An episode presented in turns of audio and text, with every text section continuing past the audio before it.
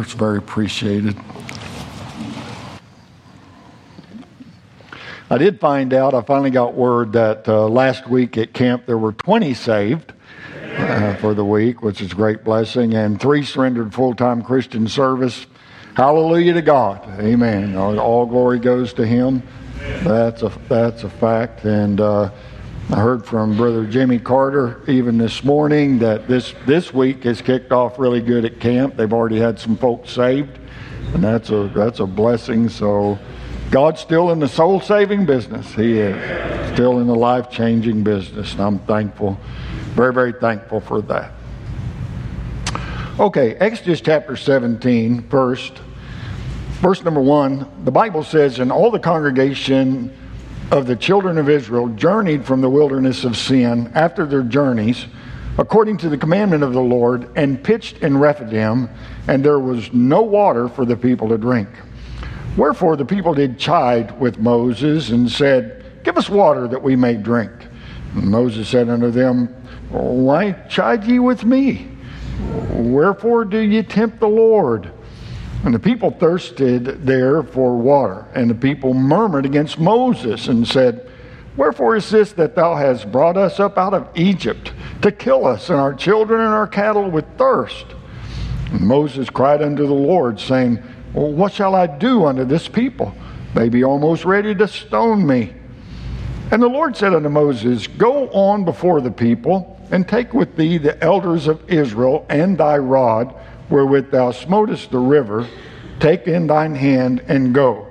Behold, I will stand before thee there upon the rock of Horeb, and thou shalt smite the rock, and there shall come water out of it, that the people may drink. And Moses did so in the sight of the elders of Israel. And he called the name of the place Massah and Meribah, because of the chiding of the children of Israel, and because they tempted the Lord, saying, Is the Lord among us or not?" We're continuing on in our series, The Scarlet Thread. And I titled the message for tonight, The Rock That Delivered.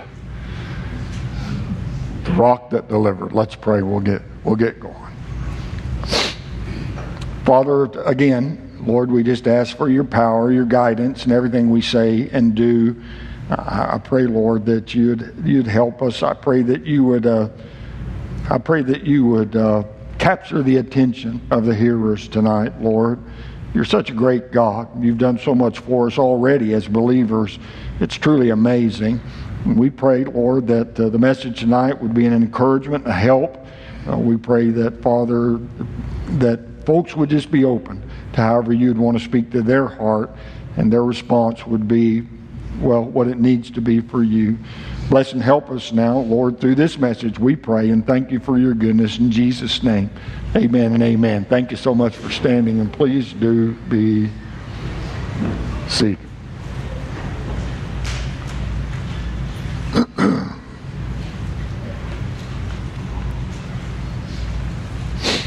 We know that from the beginning to the end, the Bible is all about Jesus. And we've been looking at how the scarlet thread of atonement is the main story thread all the way through the Bible. Jesus Christ came with the intent, of course, of rescuing us from our sin and the effect that it can have on our lives by being our sacrifice for sins. Thank God for Him. Very, very thankful. And we can see that truth very clearly taught in the Bible, but also illustrated through the Word of God. I said 1 Corinthians 10, you've got that marked. Look over there real quick, because it corresponds with the story that we're looking at, tonight.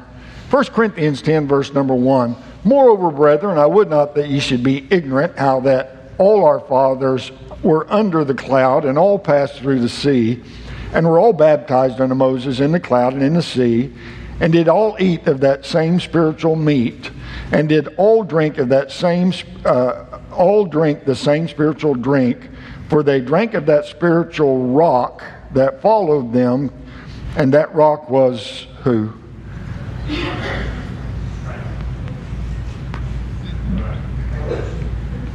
Let's try it again. "And that rock was" Christ.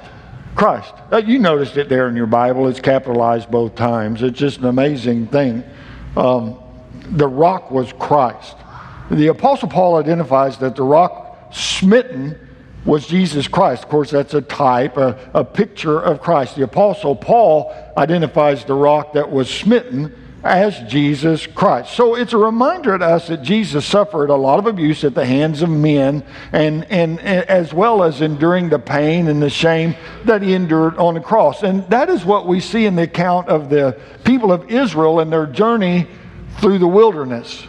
They came to Rephidim, and they faced a crisis there at Rephidim. Rephidim is at the base of the mountain range that leads to Mount Sinai. According to many, the scenery at Rephidim is just absolutely spectacular. It's an area that sightseers wouldn't want to miss if they were traveling. But it's right in the middle of the desert wilderness. And at that time, there was, well, it says there in our text, there was no water for the people to drink. That's a pretty good crisis when you're talking about the number of people that were there. And understand this, the place where they have arrived, and you got to get this part. The place where they have arrived was a part of the journey of Israel's obedience to God. Okay, let me say it like this. These people were right where God wanted them to be. God had led them to be at this place. But Pastor, there's no water for the people to drink. Understood. No, we're getting it together now, aren't we?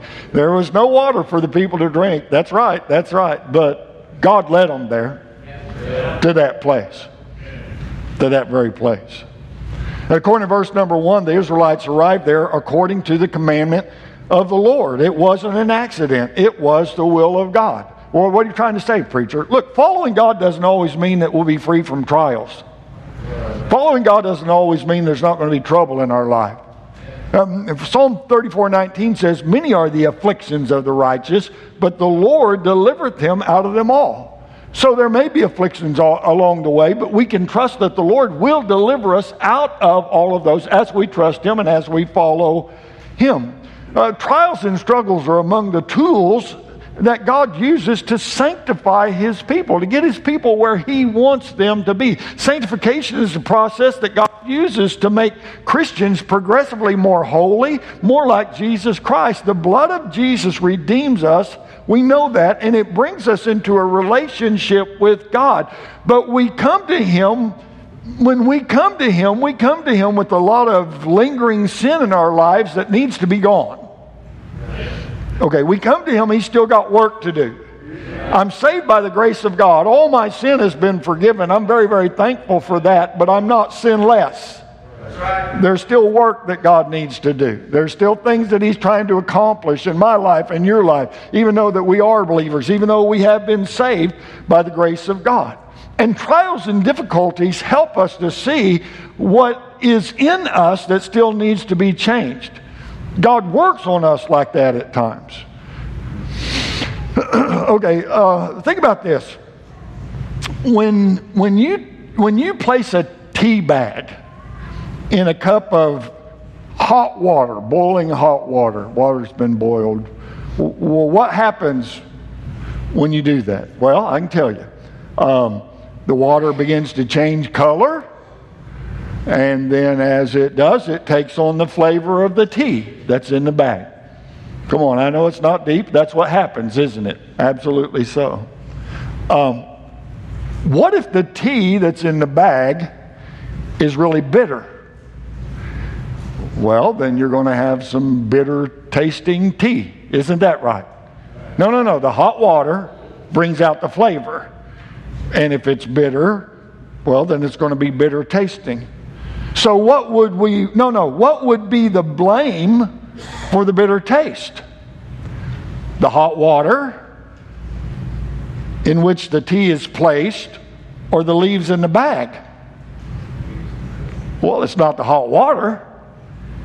It's the leaves that are in the bag that would be the cause of the bitter taste. Now, where are you going with this, preacher? Well, let me ask you this. When you're put into a hot water situation in your life, what comes out of you? What shows up? What does it make of you? No, I think it's a really good question. And I think it's something that, I mean, that is very well shown right here where we are tonight. See, they had a problem with this water shortage that was, impossible for them to meet. They couldn't meet the water. No, they didn't have an answer for that. And here's the thing, God did not immediately give them what they needed. It wasn't an immediate thing. At verse number 3, there says, and the people thirsted there for water. So we have no idea really how long this went on, how long they were thirsting for water. But we do know that people were beginning to speak up about it. Come on, stay with me here. They were beginning to speak up about it. I mean, there was some things going on. And no doubt children were asking their parents for something to drink. The parents didn't have anything to give their children to drink. And the cattle, I mean, you know, they talked about the cattle, so the cattle were lowing. And that was a constant reminder of the seriousness of the need as the cows continued to loudly announce their thirst to those that were watching over them as they were out there. And then you think about the place that they were, the dusty desert landscape. It offered no answer for the dry eyes and the parched lips of the Israelites out there. You know, the thing is that very few things reveal the condition of our heart like difficult circumstances and the necessity of waiting on God. Very few things really reveal the condition of our heart until it comes to things like this. And then things come out. And what comes out of our heart in such circumstances reveals what still needs to change in our life. See, the real problem at Rephidim wasn't the absence of water. It was what came gushing out of the hearts of the people when the water was withheld from them. That was the real problem that was there. Come on, God can handle the water problem, can't he? Yeah. Oh, absolutely. And he did. He did. It's an amazing thing. But the Israelites reacted carnally to the crisis. I mean, instead of calling on God and cried out in faith to God for a solution, they took their anger and their frustration to Moses. I mean, their complaints were directed at Moses because Moses was in charge. And so, no. And so they started giving it to Moses. Verse 2, wherefore the people did chide with Moses, said, give us water that we may drink. And Moses said unto them, why chide ye with me? Wherefore do ye tempt the Lord? And so they chided with Moses. Well, what's that all about? Well, they confronted him. And they blamed him for their problem. No, they blamed Moses for their problem that they were in. Now, come on. I don't want to back up real far. I'm not going to, but who led them there? God. Okay. Y'all wouldn't do real well on a test, would you? Wouldn't do real well on a test. Who led them there? God led them there. That's exactly right. They're right where God wanted to be. God led them there. But they were blaming Moses for this problem. And to chide means to strive with words. It means to strive with words or to scold or to reprimand. And so they're scolding Moses, they're reprimanding Moses. We would say it like this, man, they really chewed Moses out. That's what they did. They gave him the what for because, I mean, he should have known better than this and had them in a better place than this or whatever we might say about all that.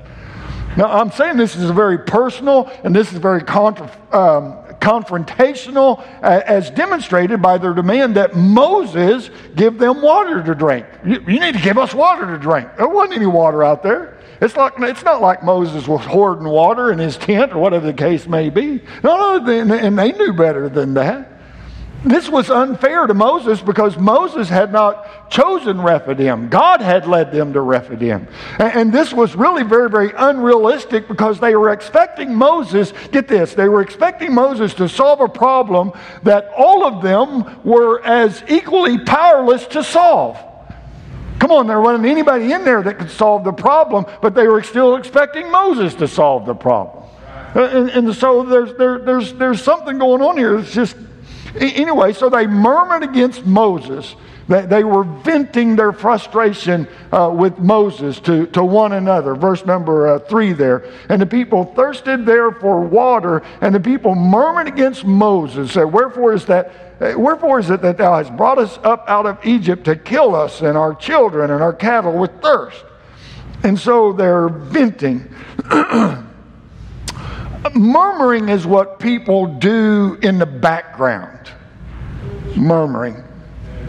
You know, they chided him and they confronted him, but there was others that were just murmuring in the background.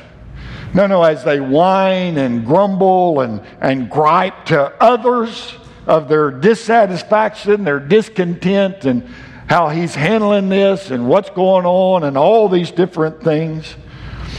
When people are murmuring about their problems, it's a sure indication. Listen to me. It's a sure indication that they're not looking to God for a solution. Right. Amen. True. That's true. Yeah. They're just wanting to vent to anybody that listened to them, anybody that might agree with them. I'm not talking to God about it. I'm talking to others about it.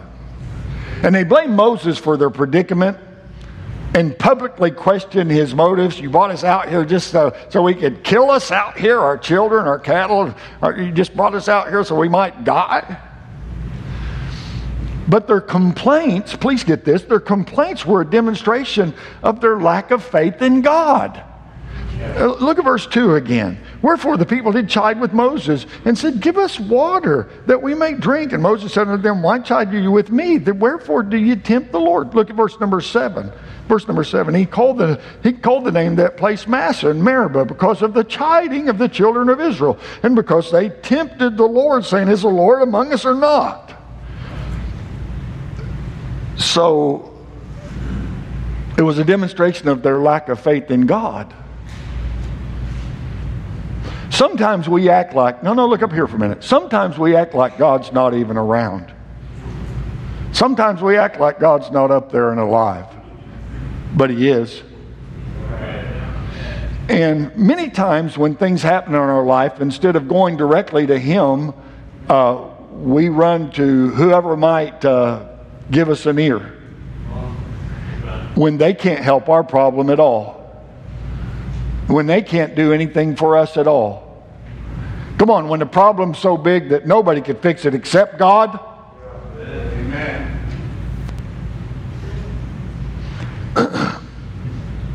One author wrote this. I thought it was very good. I'm going to read it to you. He said this. All our dissatisfaction shows is that we are disappointed with God. To put it another way, all our complaints go straight to the top, where God rules the universe by His sovereign power. Whatever the reason for our discontent, what it really shows is that we are not satisfied with what God has given us. This is a great sin, he goes on. It is not wrong to take our troubles to God, talking them over with Him in prayer. In fact, the Bible encourages us to be honest about our doubts and difficulties, but God does not accept open revolt against His holy will or the refusal to trust in His perfect word. So these people, they're going to Moses and chiding and they're murmuring and doing all these things, but ultimately God is the one that led them there. Come on, God delivered them out of Egypt. Somebody say amen right there. And they've been following the man that God put over them, and He's led them to this place. God has led them to this place, and then they start their chiding and murmuring and all these things, and ultimately, even though it was pointed at Moses, ultimately they were talking to God and saying, God, I can't believe that you just brought us out here to die. Now, ultimately, all the complaints were going straight up to the head man. Because these people didn't like where God had them and the situation they were in. And really what they should have been doing is falling on their face and talking to God about all these things instead of one another or griping at Moses or whatever the case may be. So Moses responded to this escalating crisis with prayer. That's what he did. He had no place to go. So he turned to God for an answer. And God told him how to fix the problem. He told him what to do. Verse number 4, and Moses cried unto the Lord, saying, What shall I do unto this people? They be almost ready to stone me. And the Lord said unto Moses, go on before the people, and take with thee the elders of Israel, and thy rod, wherewith thou smotest the river, take in thine hand, and go, behold, I will stand before thee there upon the rock in Horeb, and thou shalt smite the rock, and there shall come water out of it, and the people may drink. And Moses did so in the sight of the elders of Israel, and we know that water came. So God's answer to the problem was provided through a smitten rock. Just like our problem was provided. The answer to our problem was provided through a smitten rock also, and that rock was Christ. The smitten rock was always a part of God's plan. We know that. Come on. When Moses came to him and said, what am I supposed to do with these people? It wasn't like God said, well, I don't know. Can you give me a day or two to try to figure it out? That's not the way God operates. He already had it all figured out. He put them there. Listen to me. He put them there so that they might see that spiritually they weren't where they needed to be because they were not trusting God. Come on, it was brought out by the hot water incident, wasn't it? They were not trusting God. They were still looking to man for the answers. So God put them in this place to show them something. Anyway, so Moses was instructed of God to go to the rock in Horeb. He'd taken the elders of Israel with him to witness this miracle that was to come when all the water came gushing out of the rock for that many people. And Moses was to take his rod.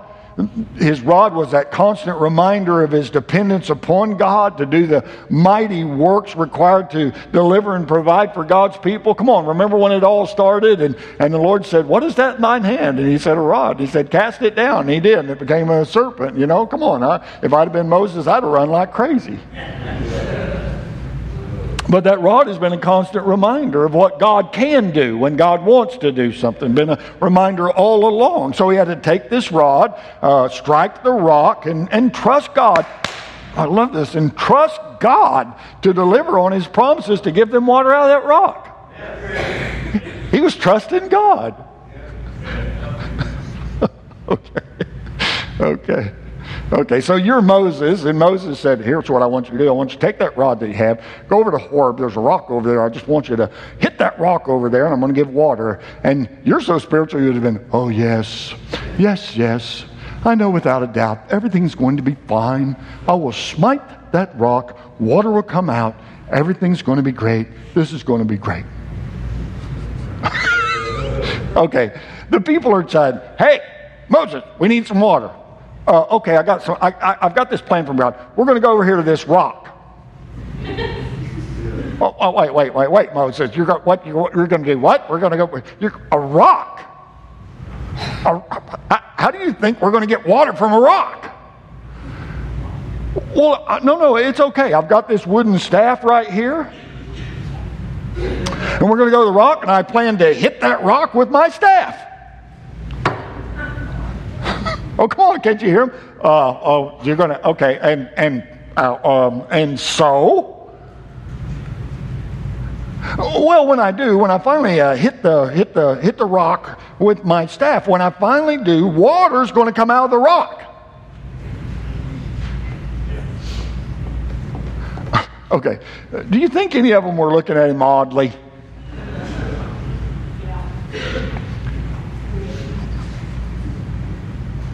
Well, I tell you one thing, Moses, that sounds like a most ridiculous plan to me. And Moses made, I have to agree, it sounded like a ridiculous plan, and it probably would be completely hopeless if God hadn't been the one to tell me to do it. Yes. We can trust His Word. Yes. If He says something, it will happen.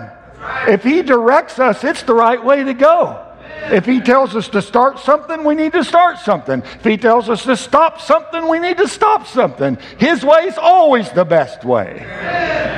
And many times we read the Bible or we hear the preaching and teaching of His Word, and it's like, well, I just don't know. That just don't make any sense to me. Doesn't matter if it makes any sense to you whatsoever. If God said it, it's right, and we should do it. Amen.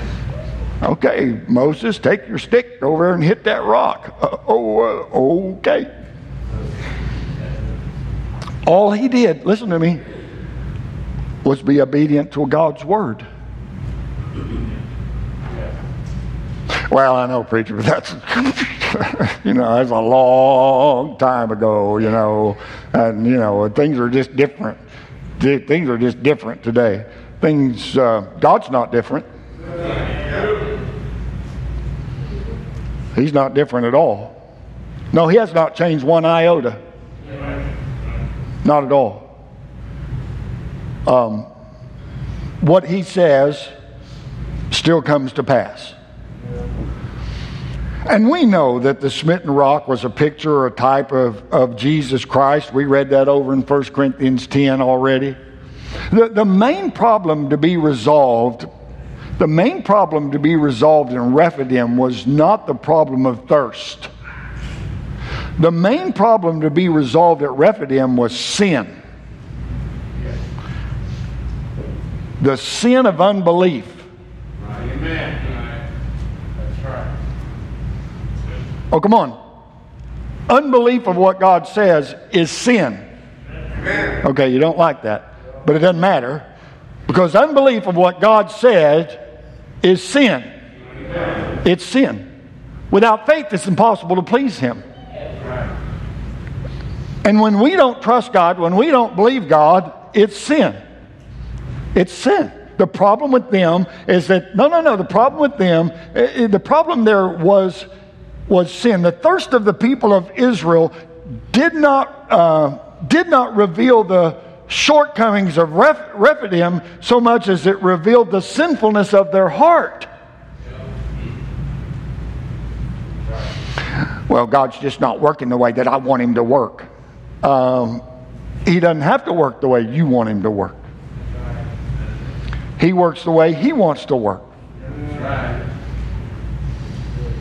According to me, reading my New Testament, we're supposed to get to a place where we are content with that. Where we're trusting God no matter what's going on in our life. Come on, at any given time.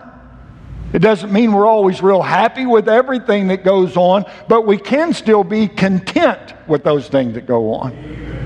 And and instead of it pushing us to gripe and moan and whine and complain and murmur, all those things, it should drive us to our knees to talk to our holy God that has the answer to whatever we might be facing.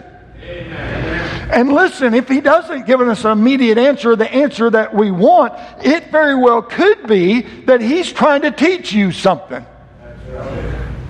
And I can't speak for everybody sitting out here, but your pastor's a hard head.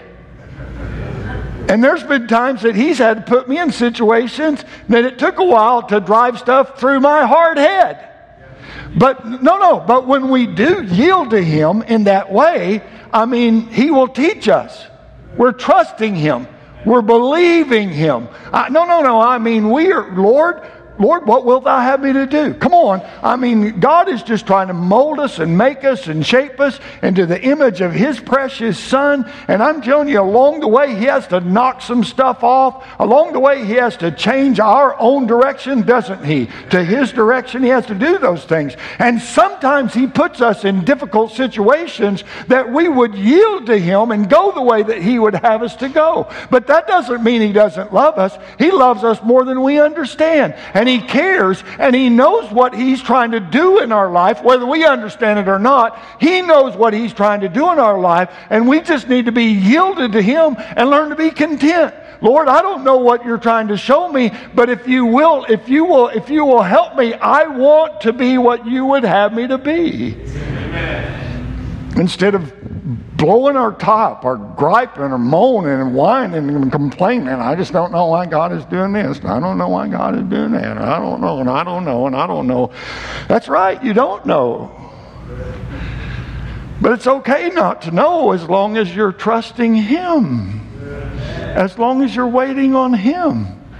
As long as you're letting Him have His way in your life.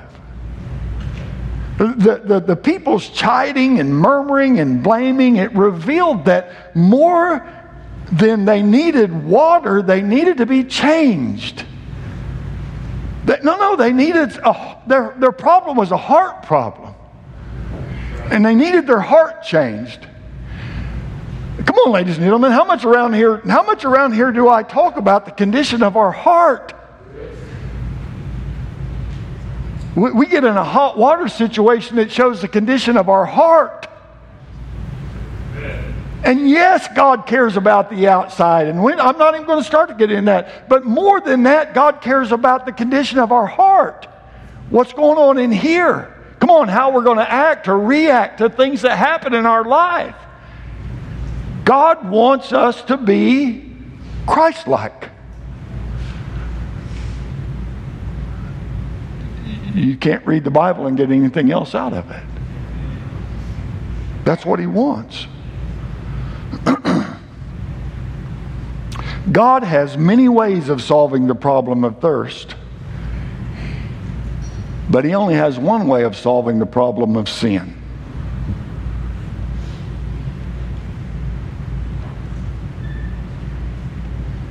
That's why the rock was smitten. It pictured Jesus delivering us from a far greater danger of dying of our sin than dying of thirst. And if you're sitting in here tonight and you're saved by the grace of God, He just wants to continue to deal with your sin, to try to get you to that place that you're content with what He is doing in your life at any given point. And the only way that that sin can be dealt with is when we acknowledge our sin and we're willing to repent. I still like that word. That's a good Bible word right there. We're willing to repent of said sin. Well, preacher, I confess my sin. We're supposed to confess our sin, but not without repentance. Because confession without repentance yields nothing. That's right. There has to be the repentance. Lord, I don't want to do this anymore. Correct me. Help me. Guide me. Change me. Change my heart. Lord, no. Lord, help me to drop all of my pride and just to decide to do whatever I need to do to be right with You, not worried about what anybody else thinks about it, not worried about what I'll have to give up, not worried about what I'll have to start doing. Are y'all still with me tonight? God wants to change us. While we may rejoice in God's ability to supply all our needs, the one need that we share in common with everyone is the need of God's deliverance from sin and its effects upon our lives. And He's here to help us with that. I said God's always here to help us with that. Always here. If we'll listen to Him and we'll obey Him, He's here to help us with those things. There's a lot of lessons that we can learn from this account. We can be reminded of our need to be delivered from the sin of griping and complaining every time life doesn't go the way we think it should. It really is. It really is. No, stay with me. We'll write it down. It really is a faith. Come on, Brain. It really is a faithless response, griping and complaining every time something doesn't work out just the way we want it. It really is a very faithless response that demonstrates our need to be willing to trust and wait on God, no matter what we're facing in our life. But if we look to ourselves to overcome that sin, we'll fail. Now I'm going to say that again, okay? If we are looking to ourselves to overcome that sin, well, I'm going to turn over a new leaf. If we are looking to ourselves to overcome that sin, we will fail. God is the one that gives us victory. God is the one that changes our life. Any good thing about Bill Marshall is what it can only... God gets all the credit for it. Because I know me too well. And the answer is not in us. But in the grace of God that comes to us through Jesus Christ, the smitten Son of God, the one that was smitten for our sin.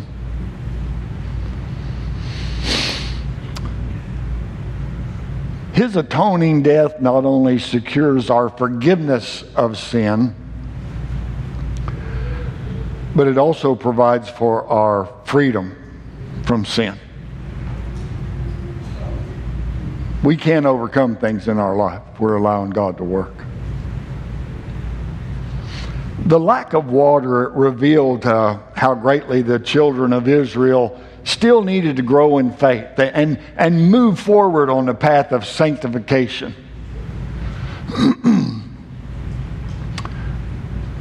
And I believe that God graciously exposed their sinfulness so that He could point them to the answer He would provide through His Son. Would to God that He would help us to remember that very thing the next time that His path for our lives leads us into a desert place like Rephidim. Some place we may not understand. Some trial in our life. What we need to do is we need to quit blame shifting or looking for answers on our own. What we need to do is look to God and listen to God and obey God. He still has the answers for everything that happens in our life. He does. And we can trust Him. And we need to run to Him a lot more than we run to others.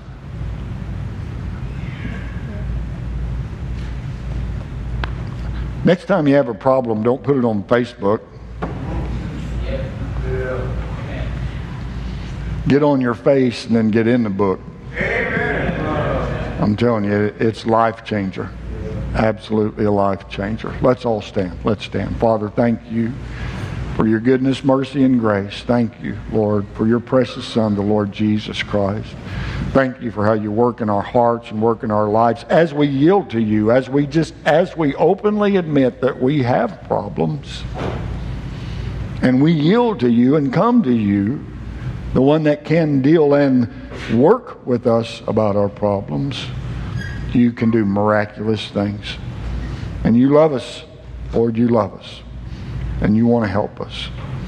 I don't know how You may have spoken to hearts tonight. You may have spoken to someone about things that I never even mentioned.